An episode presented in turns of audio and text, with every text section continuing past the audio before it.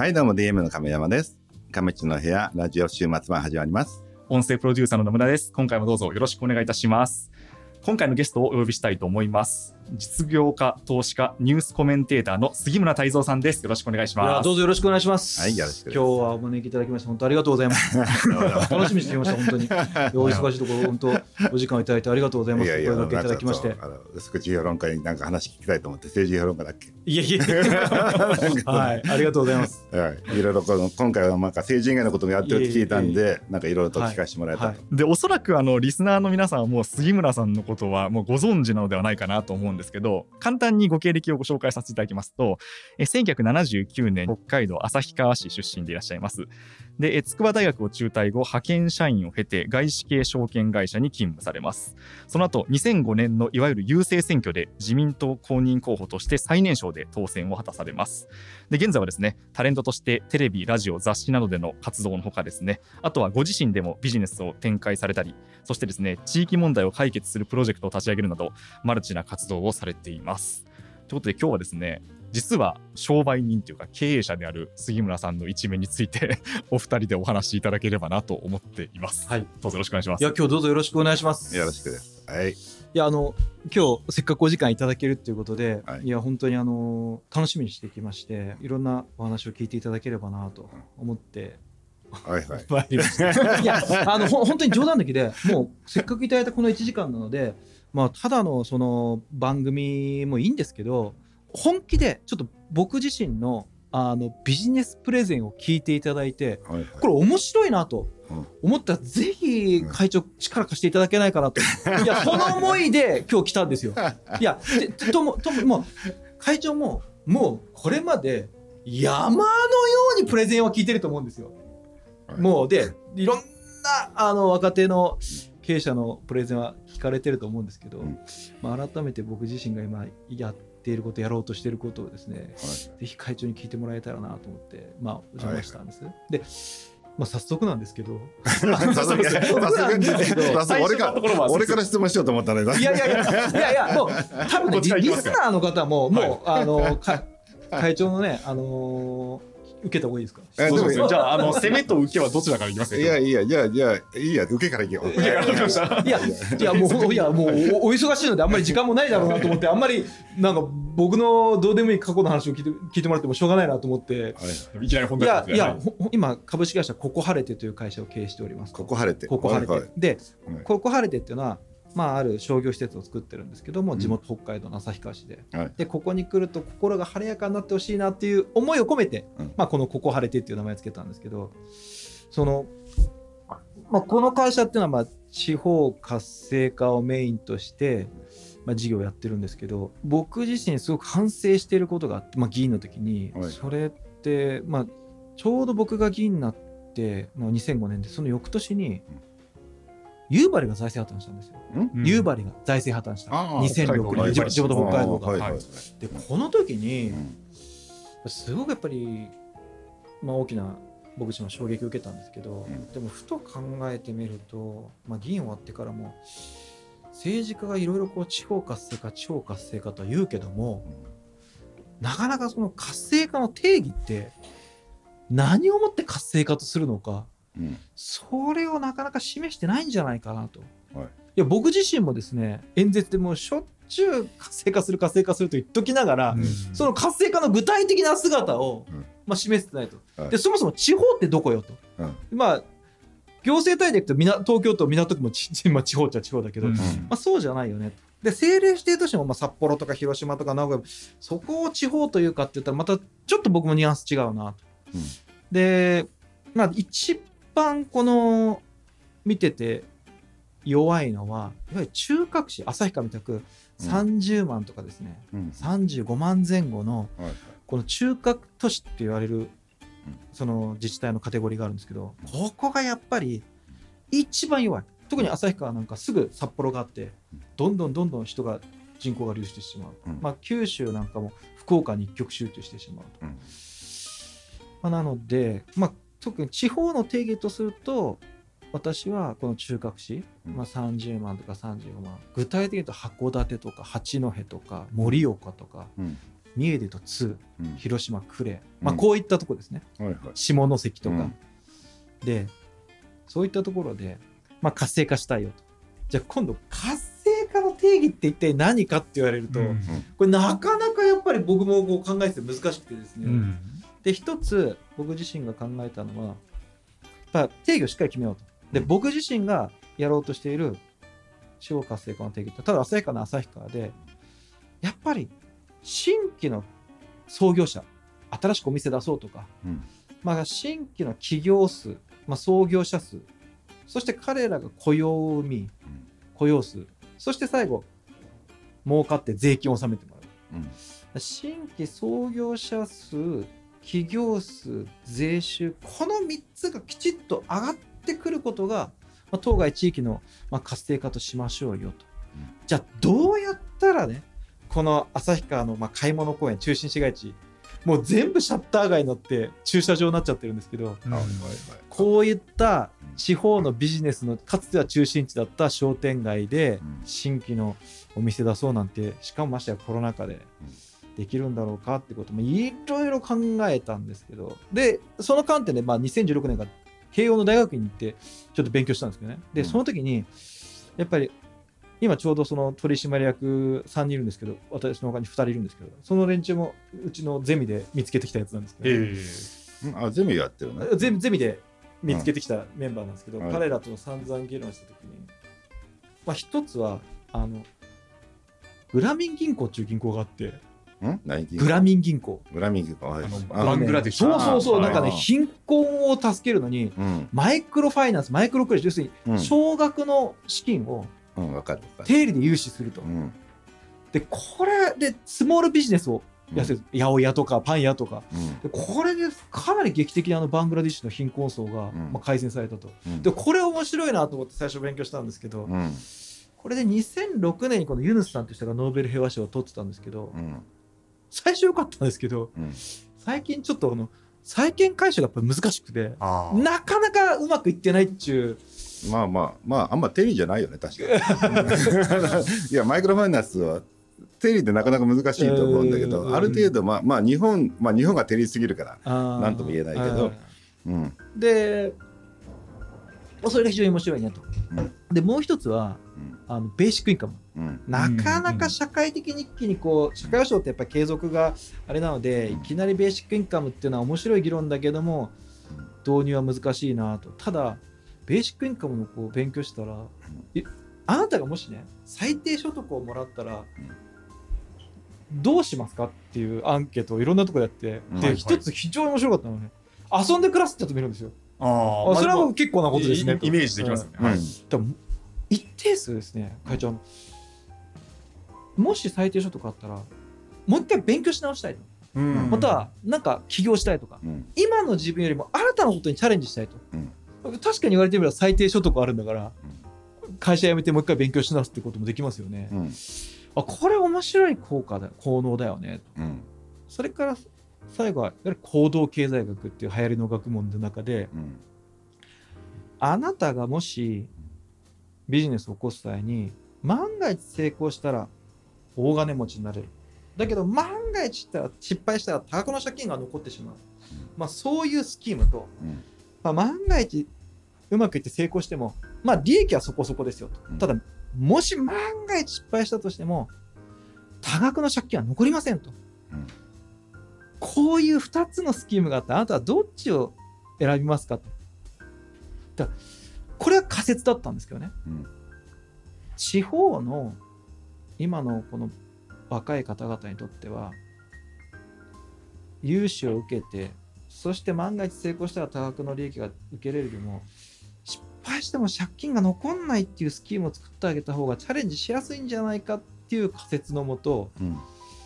この旭川のもう駐車場コインパーキング巨大コインパーキング450坪をうん私キャッシュで買ってうんそこにうん一坪あ一店舗うん56坪の小さなお店うんワンオペツーオペぐらいでできるうん。もうカウンターだけのお店これを25店舗集結させてんそれ建物の中ってこと？外？いや全部外。あのだ、えー、と6棟に分かれてるんですけど、うん、小さなお店がこう450坪の中にここう仮設で建ててるわけ？う建てる建てたんです。た店を全部建てて作って、うん。僕が。うん。建物も作って。建物を全部作って、はいはい。そしてうん。募集条件としては、うん。敷金礼金保証金一切なし。うん。辞めたい時はいつでも辞めていいですよと。うん。で明日辞めるって言われても言っても、うん違約金は一切取りませんと。うん。で現状回復義務はありません。うん。で完全キャッシュレスでうん。店舗の売り上げの80%をお戻しします。20%は弊社でくださいと、うん。でこういうスキームで募集かけたら、去年の8月5日6日で旭川のコロナの全盛期の真っ最中の時にやった400名の説明会来てくれてうん。うん。84名がエントリーしてくれたんですよそっから第7次審査までやってうん。25名絞ってうん。7月10日つい3ヶ月前、うん。グランドオープンしたんですよ。はいはい。ああじゃあそれはもうオープンしたんだ。オープンしました。うん。会長にぜひ聞いていただきたいのはこれ完全キャッシュレスでうん。25店舗うん。のその旭川晴れてっていううん。商業施設を運営してるんですけど完全キャッシュレスでおそらくこれだけのまあ規模あれですけどかんもう一切現金使えないってやってると多分ね日本でここが最初じゃないかなってうん。思ってるんですよ、うん。ですごい嬉しかったのはうん。女性の出店者がすごく増えたんですよ。ううん。んこれなんでかって言ったら完全キャッシュですから夜遅くまで仕事してもうん。施設に全然現金ないんですよ。変なやから来ないんですよ。うん。安全性が高いですね。はいはい。店に現金がたまんないから。はいはいはい。完全キャッシュレスです。うん。でもう一つはお釣りの管理が必要がない。うん。らロームコストがすごく削減できて、み店終わった後閉めるときにボタン1個で閉めれると。うんうん。キャッシュレスはな何の支払いがあるの？全部あります。ありとあらゆる完全キャッシュレスに対応してます。あまあ要は一般的に言うと PayPay とか。ペイペイもそうだしクレジットカードもそうだし、はいはい。ありとあらゆる、うん。はいはい。で対応して、うん。でやっていますよと。うん。でそうするとあと意外と飲食店の方であんまり大きい声出ないですけど課題としてあるのがバイトの方がうん。意外と現金でやるとちょっと入れちゃう盗みがあるらしいんで。いやそれほん盗まれるんです。そうそうそうそう売り上げをピッてね。うん。はいはいはい。でそういったこともまあないと。うん。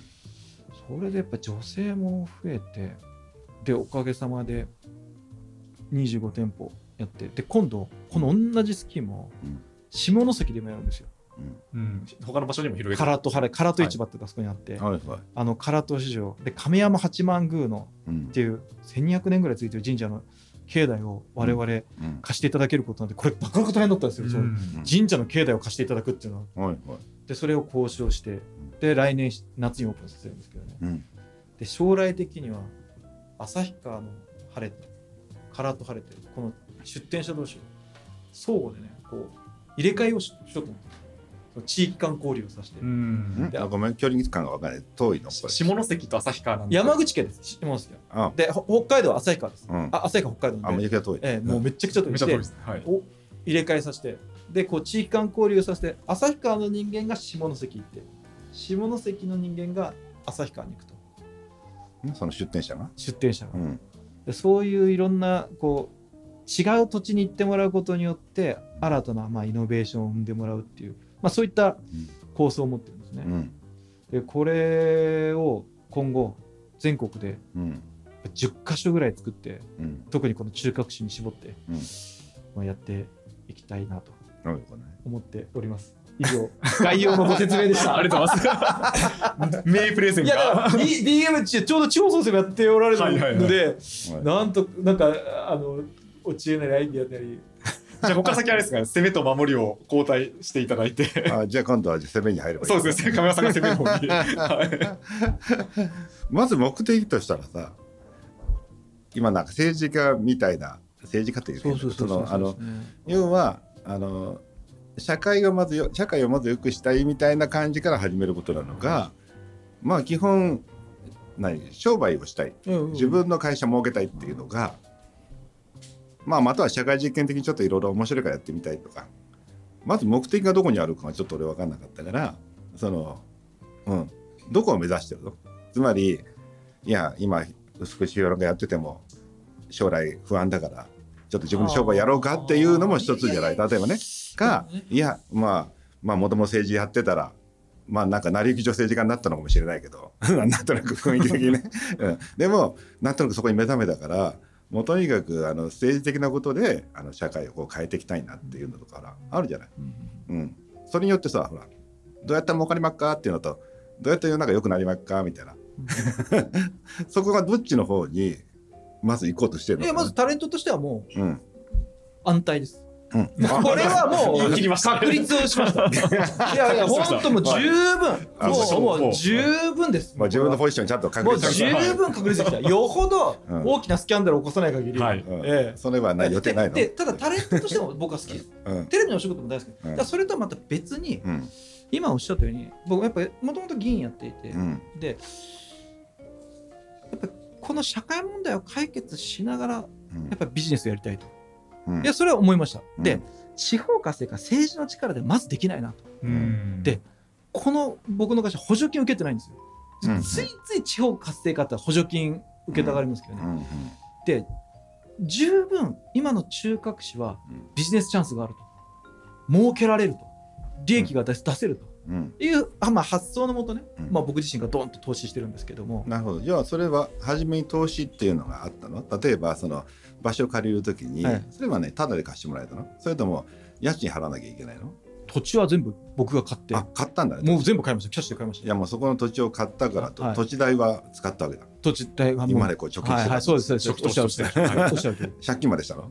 で上物を建てますよね、うん、上物を建てるときに、うん、あの地元の新金でお金を融資していただいて、こういうスキームでやると。あそれもじゃあ会社として融資を受けおおっしゃるとあじゃあ事業として一応そのなんていうか土地買って建物を借りて。そ,、はい、でそこに関してそのじゃあ、えー、キャッシュレスとかいうコンセプトを持って、はいはい、でみんなまあリスクないよやりませんか？って始めて、はい、みんなの、まあ、飲食店とか何屋さんがあるんだっけそれえっ、とほぼ今飲食店なんですよあなるほど。なかなか中核市レベルでは物販って今本当難しくて、うん、EC が強いので、うん、まあ今のところは現状は飲食店、じゃあ飲食店で、まあ、そこにお客さんが集まって売り上げが上がったら、はい、20%が、まあ、家賃収入じゃないけど、入ってくると。はい。うん、どうこれでどう今のところ1軒目やってみたら、はい、あの今のところそれでこう会社の中でその返済とか含めてこう事業的に成り立ってでも余裕で成り立って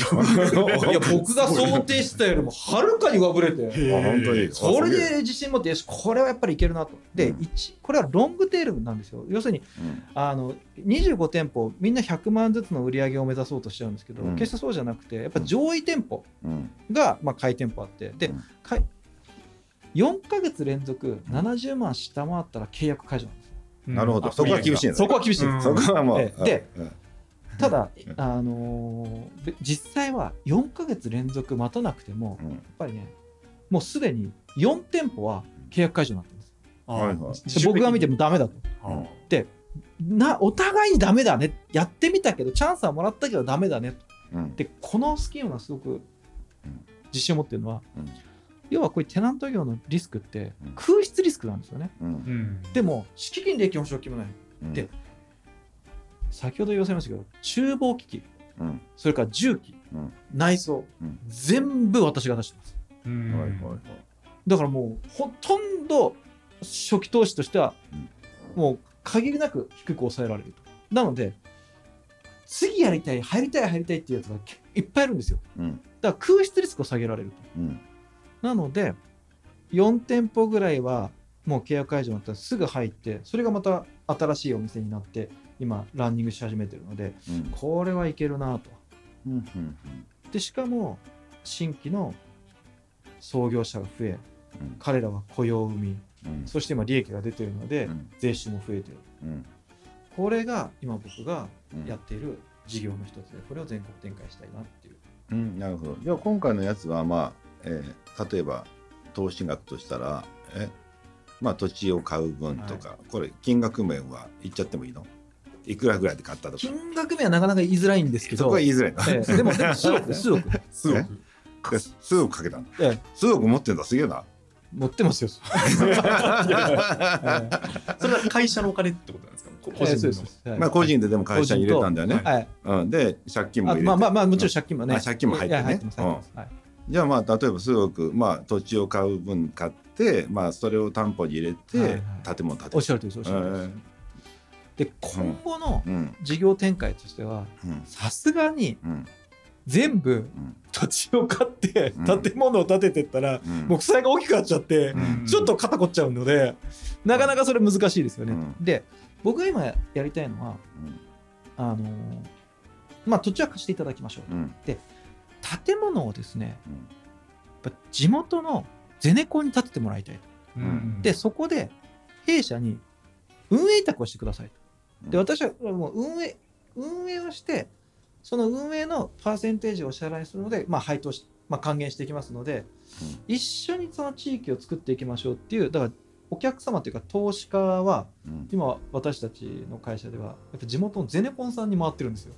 はいはいはい。でゼネコンさんが持っていただければゼネコンさんは当然建設費を下げた方が利回り上がってきますよね。うん。だからパー組むパートナーとしては非常にいいと。うん。で実際に地元の、あのーか空手なんかも、うん。まあ、地元では大手のその住宅販売メーカーゼネコンさんがうん。今度立ってくれるうん。ということになって。ただ厨房機器とかうん。重機とか内装、いわゆる C 工事の部分まではうん。まあやっぱり私どもがうん。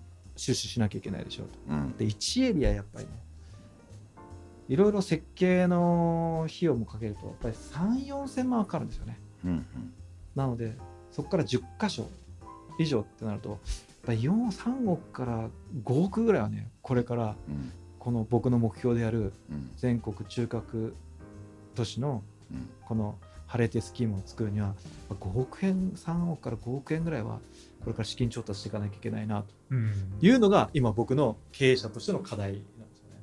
なるほど。はい。で課題の解決は見えてるの？いや、それで神山会長。あまさか。ひょっとしてこの場からいや、せっかく、せっかくこうやってお招きいただいたので、いや、いや、ただ、あのーちょっと自己紹介がてら今私はそういうことをやってますということでした。はいうんはい。いやだからその辺っていうのはまあその収支的にどうなるかちょっと分かんないんだけど、まあ、さっきの話で言うと大体モデル的に言うとさ、えー、と売上の何パーセントを下げるっていうのは、まあ、例えばどっかショッピングセンターっていうかそのあのデパートとかでもやってる方式ではあるわけよね。はははうん、でその時は、まあ、内装とかもちろんあの自分たちでやってねとかはあると思うけど、うん、であの家賃は売上の何パーセントみたいなのが、まあ、ある仕組みとしてはあるよね。あとまあ建物建てた時にその、えー建物の上に、まあ、テナントビルみたいなの建ててそれを賃貸しするっていうのは、まあ、例えば、まあ、大和ハウスさんとかああいったところでも、そのその地域を開発して、えーそこを家賃で貸しますよというモデルはあるわけよ。うん、で多分その辺をちょっとこういろいろ組み合わせた感じの仕組みだと思うんだけど、うん、でそれをまあ土地で建物から建てるっていう感じででそこには何こう個性的な飲食店が集まるっていう。それは地元の人たちが集まるっていうことないのかな。やそうなんですよ。嬉しかったのは、うん。ほぼ旭川市民だったんですよ、うん。うんこれが嬉しく別に東京や札幌から呼んだわけじゃなくてうん。これがやっぱすごく嬉しくて。でここの間下関もやったんですけど、うん。下関もう9割が下関うん。ですね、はでその人たちは何？結局地元で他で商売やってた人が自分の場所から引っ越してきてやってるのかそれとも素人の人がゼロから始めてるのが多いの、い、えーとですね旭川の場合は半分が素人です。うんえでうん。半分がうん。もともと旭川でお店をやっていた方がうん。2店舗目3店舗目を持ちたいと。うん。ただ今こういう状況なので、うん。なかなかリスクあるよねってこう尻込みしていた人にとってはこのスキームはすごくいいわけですよ。はいはい。なのでちょうど半々です。じゃあそこにはまあお客さんとしたら、まあ、地元で有名な美味しい店が何個か集まってるねと、うんうん。でそれ以外にもちょっと新しい変わった店が入ってくねと。はうん。で時々、まあ、さらにこうあんま人気のない店は淘汰されていくから、はい。あのチェンジい、してまあ、新たな人が新しく入ってくるってはいう感じのこう繰り返しの中で、まあお客さんとしてはそこ行ったら10店舗ぐらいだっけ？25店舗、25店舗ははまああって、えまあまあなんかほらラーメンばっかりラーメン屋ばっかり集めたエリアありますねみたいな感じで、まあ、飲食店のいろんなえはい。ないろんなラーメン屋があったり餃子屋があったりって感じ、はい。そうです。その、はい。和食屋があったりみたいな、はい。そしたらまあ、そういうのがあってそこにみんな来てで、えー何、えーそのお店ごとにこうテーブルとか何？カウンターがあってってそうで感じす。そうです。あはいはい、はい。一店舗一店舗独立して、うん、あじゃあその食べるとこが一緒になってないんだからフードコートトではないフードコートではないないもうひ完全に一店舗一店舗独立してるので、はいはい、もう出店者は自分の店って感じです。はいはい。でもね周りに駐車場があってみんな、まああそこ行ったらなんか美味しいもんあるから行こうねって集まってくる。おっしゃるとりですね。はいはいはいはい。なるほどね。それを中核市でやっていきたい、でうん。中核市はやっぱりまだまだいろんなもの物価上がってる中で土地の値段も安いですし、うん。一方で人材はほ意外とやっぱいるんですよ。うん。やっぱり20万30万いるんですよね。うん。でこの町なんとかしたいっていう意欲的な人たちもいるし、うん。でこの延長でもう一個僕がやる今やってるのはうん。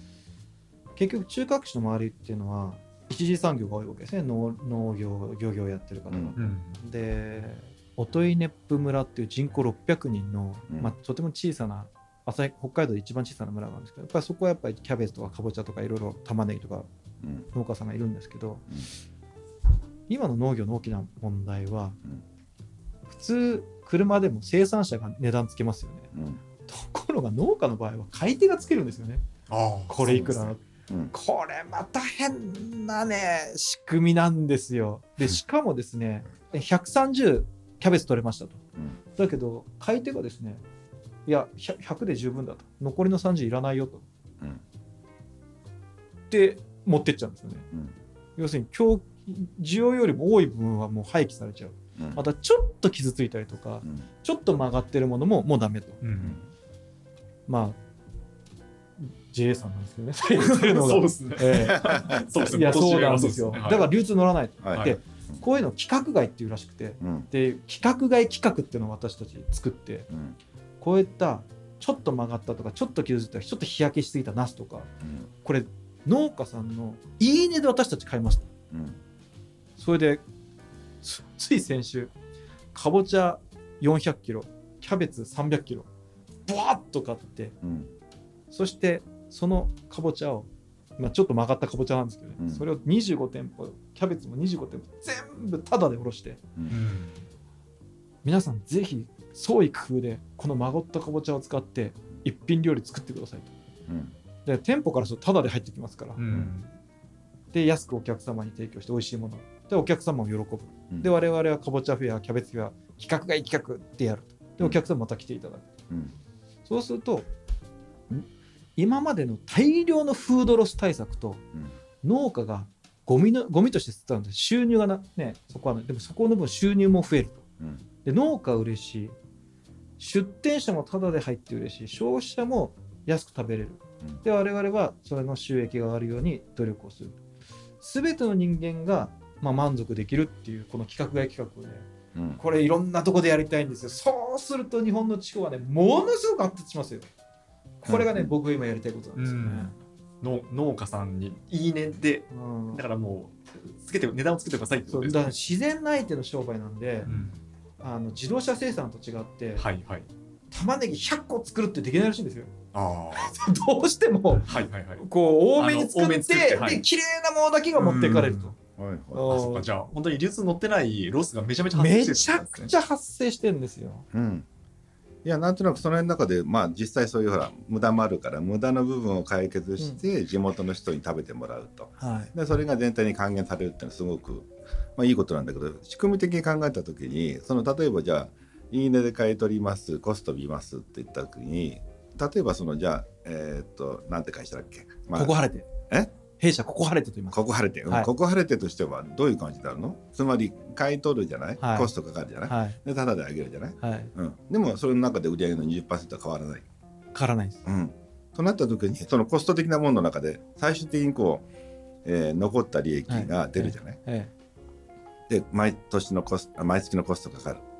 ってなった時にそれで出た利益で今度中の、えー設備とかの減価償却みたいなことがちゃんとやっていけるような状態になってるね。全く問題なくやってきます。もちろんそのうん。規格外企画は、うん。あのうんキャンペーンですので、うん。えーキャンペーン企画なんですので、うん。まあ、それだけでやってるわけではないのでうん通常皆さん方独自のルートで仕入れていただくんですけど、うん。やっぱキャンペーンあの企画企画やった時はうん。うんとお客さん来てくれるんですよね。はいはい集客につながる。集客力がすごく高い。あなるほどね。その、あそれに対してみんな賛同して。賛同していただいてね、やっぱりもったいないと。はいはい、うん。うん。じゃあもったいないキャンペーンみたいもな感じ。まさにもったいないキャンペーンですよね、うん。でみんなちょっとぐらい曲がったっていいじゃないってみんな言うんですけど、うん。実際スーパーに並ぶと売れないらしいんですよ、うん。まあそうですよね。実際売れないらしいんですよね、はいはいでも我々はスーパーじゃないので、うん。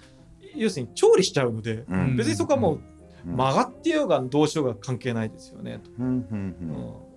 うん。なるほど。じゃあでその、はい。そうだね。つまり社会的に価値あるでしょってことを物語ストーリーとして出すことによって、まあ、お客さんもどうせ行くんならそのもったいないキャンペーン行こうねって感じで集まるという、で今度11月12月はカニキャンペーンをやりたいんですよ。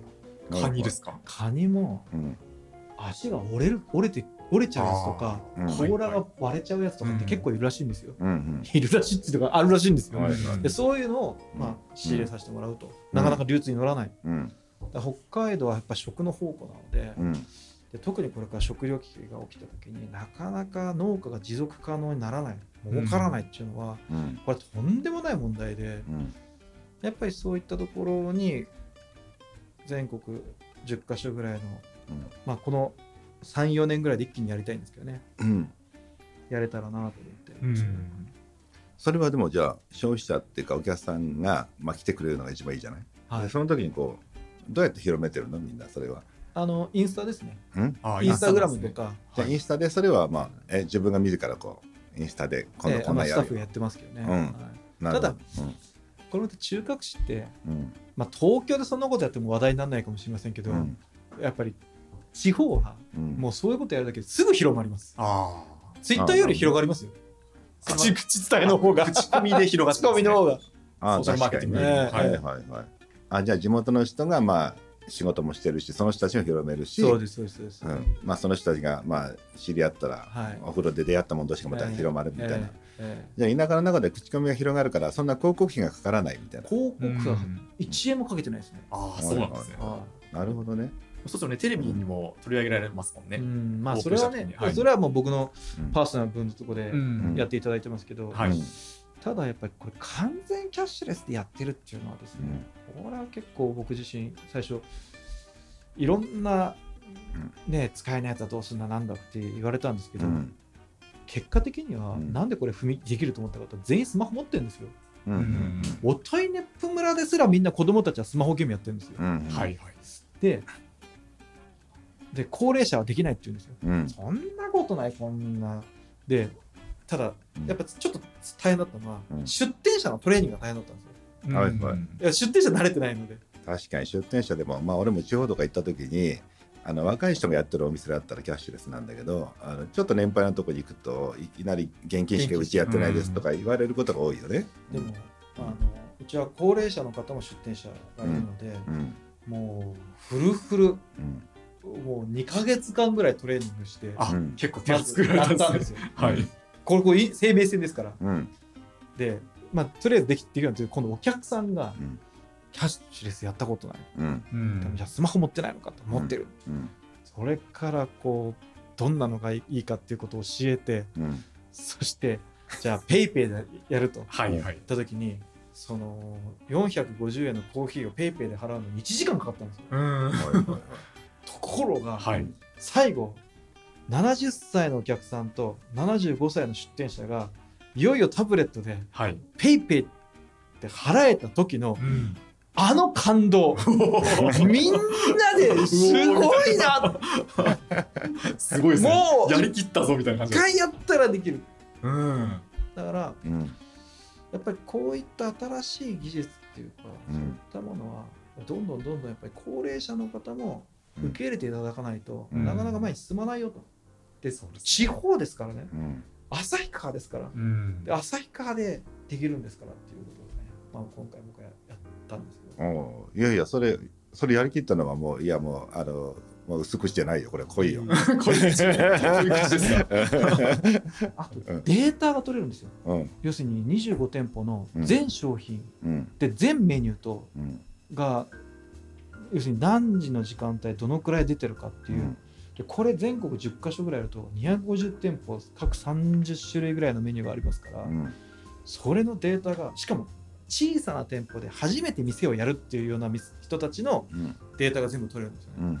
うん。このビジネスはやっぱ3年から5年でかなりこうマネタイズできるんじゃないかっていうのが今僕の密かなうん。思いなんですけどね。でもそれに対してほらお年寄りとかその出店者とかまあそのその PayPay をしてるだけでもかなり時間を要すると思うけどそれは何？このえー会社のスタッフがやっていくの？スタッフが張り付いて結付いて局25店舗のうちうん。1店舗は直轄でやってるんですよ。あでそのいわゆるジンギスカン天空のジンギスカンって言うんですけどね。うん、ここジンギスカン屋はうちの直轄でやってるんですよ。あそこは自分たちがし直営店直営店でやってるんですけど、うん。結局そいつらが、うん。その社員が教え万が一だったら教えてあげるっていう。はいはいはい。ただもう2ヶ月だったらうん。もうもうほぼほぼうん。もう毎日のことなんでううん。んもう何も質問出てこなくなる。最初に3ヶ月はちょっとうん。常駐させましたけど、うん。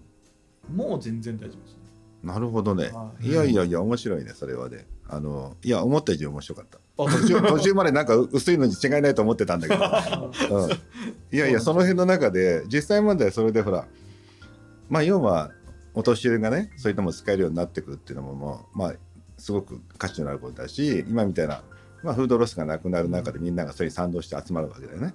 うん。まあ、要は自治体的なものとしても、まあ、まあ後押ししたいような内容だよね基本的に。だから、うん。あの旭川市も包括連携協定を締結していただいて、うん。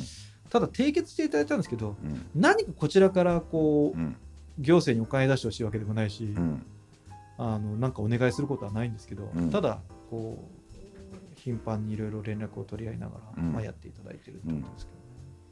でもそれだけの価値があるもんなら、まあ、ある意味自治体からすると、まあ、ここの土地空いてるから、まあ、ここは好きに使っていいよみたいなことは全然出てきてもおかしくない気はするよね。PFI がこれから多分うん、我々の狙い目になってくる。ごめん PF ってなんだっけ、あ PFI あの、例えばごめんなさいあの行政が持ってる公園ありますよね。うん。公園旭川市の公園、うん旭川市立の図書館うん。その図書館の一部の土地をうん。あの民間に貸し出して自由に使ってくださいってはいうスキームですね。うん。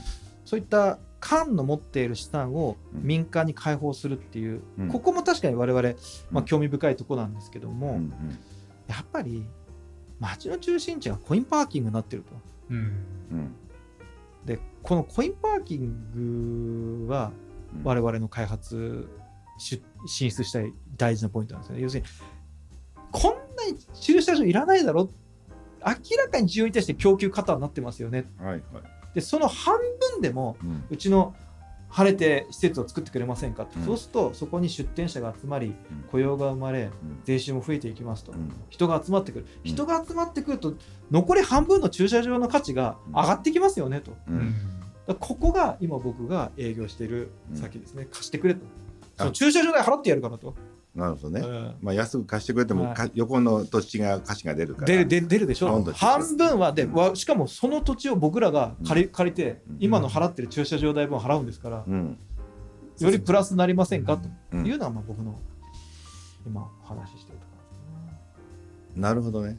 うん。いや面白いと思う。ろあそうですか。ありがとう。いやいやいやあのそうだね。それがその手間がみんなほら普通やりたがらないじゃない、ねそうなんです。さっきの言ったようにいろんな大手の会社とかでそういうテナント貸しをしたいとかまあなんていうかなあのフードコート作りたいとか、まあ、はい。いろんな企画があるわけじゃない、うん、その中で今の話っていうのは結構、まあ、手間暇かけてるとこがあったり、キャンペーンをするとかねいろんなことやってるんでまあ地域密着型で、まあ、逆に言うと地域の中で噂になりやすいもはい。のっていうことだよね。はいおっしゃってますね、うん、確かにそれ自体が俺もどの程度の効果あるかはやってみないとわからないんでうん。でやってみた中でそれで何例えば投資をしたとしようかそれあの、まあ、少なくともその、えーまあ、設備投資はいるじゃない、はい。うん。それじゃこう何年ぐらいでこう焼却できるとか。12年ぐらいを計算してるんですよね、うん。なるほどね、はい。で融資は20年でやらせてもらったんですけど、うんうん。まあ、このペースだと、まあ、十分それは十分そ余れを裕を持って。それをやった上でもちゃんと利益も出十分出るよっていう、はい。はいはいはいはい。っていうモデルまでいってるんなら、はいもうそれは価値あると思うよ。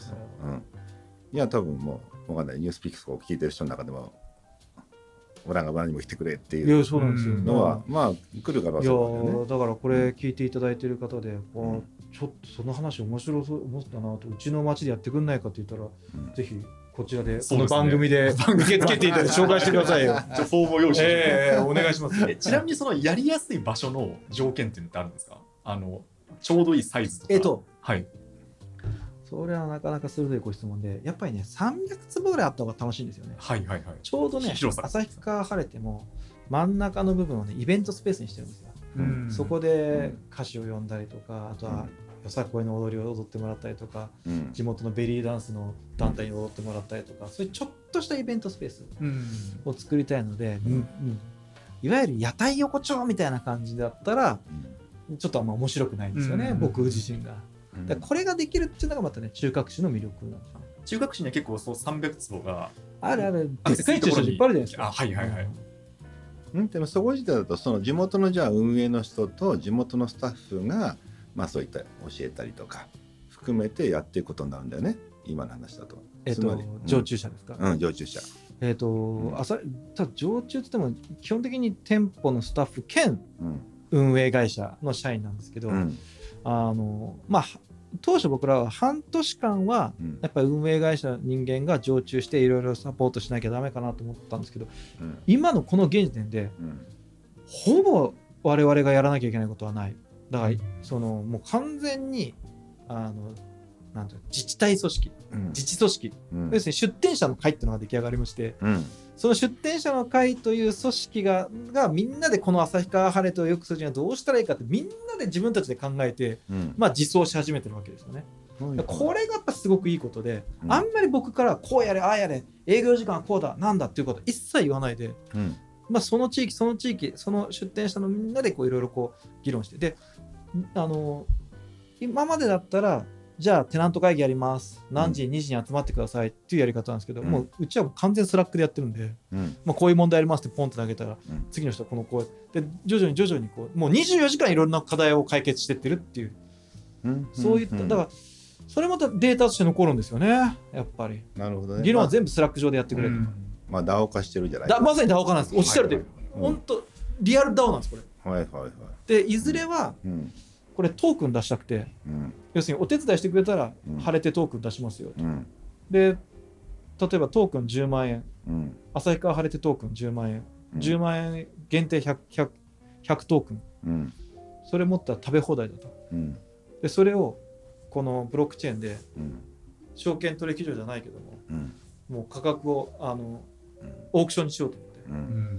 そして旭川晴れてのトークン1トークンはうん10万だけどうん。カラト晴れてはすごい人気で20万ついてるよ。うん。あ、そういうようなこのブロックチェーンの仕組みをこれからうん。まあちょっと時間をかけて作っていきたいなと、うん。なるほどね。えーいうのが僕の構想ですね。じゃあリアルの中で自然とそのない出店者の例えば今だと25 5人っていうかな、はい。の代表が集まってなんとなくその中でリーダー格が何か出てきてでその人たちがえじゃあキャンペーンにこういう食材ばっかそうそうそう買って配ろうぜとかちょっとたまによさこいでもやろうか？えそうそうみたいな。そうそうそんな風な動きになってきてるいやおっしゃるととりですおっしゃるとりです。はいはいはうん。いなるほど。じゃあ新しい商店街を作ってうん。って感じだよね。おっしゃる通りですね。うん。でしかもそこに別に組合費がかかるわけじゃありませんので。で全部 Slack 上で議論してうん。でこんな課題がある。であと各自うん。衛生委員会とかも作ってうん。やってくれてるんですよ。そのうん店の前にゴミが落ちてるとか、うん。そういったものはうん。運営がやりなさいじゃなくて、そのまさに DAO, の中でうん。みんなでうん。こんなここにゴミがあったらうん。みんながダメになるでしょ？うんというのが Slack 上で議論になってうん。我々はそれを見てて、うん。あそうなんだと。うん。なるほどね。じゃあさっきの中では70万いかなかったらどうこうっていう、まあ、決済があったりするじゃない？はい、それもしそのうちその中で委ねていくっていう感じはあるの？それは自分で決めていく感じ？えっと、うん。契約解除の基準うんこれは僕が決めます。あそれは決めていくね、はいうん。じゃあそのある程度の契約の中で入れ替えはしていく。もちろん。そそこをやっていくと、はいで。その中でまたみんなで議論してくださいはいみたいな感じか。だ今現段階はうん70万4ヶ月連続下回ったら契約解除うんっていうところがうんビジネスとしてはその時期なんですけど、うんもう一つ僕が今やってるのはここ晴れてファンドっていうのを作って、うん。要はこれ20%持ってかれるので、うん。200万300万売り上げてる店舗もあるんですよ、うんうん5坪6坪で、うんうん。そんなやつはうん。絶対に損なんですよ、うん。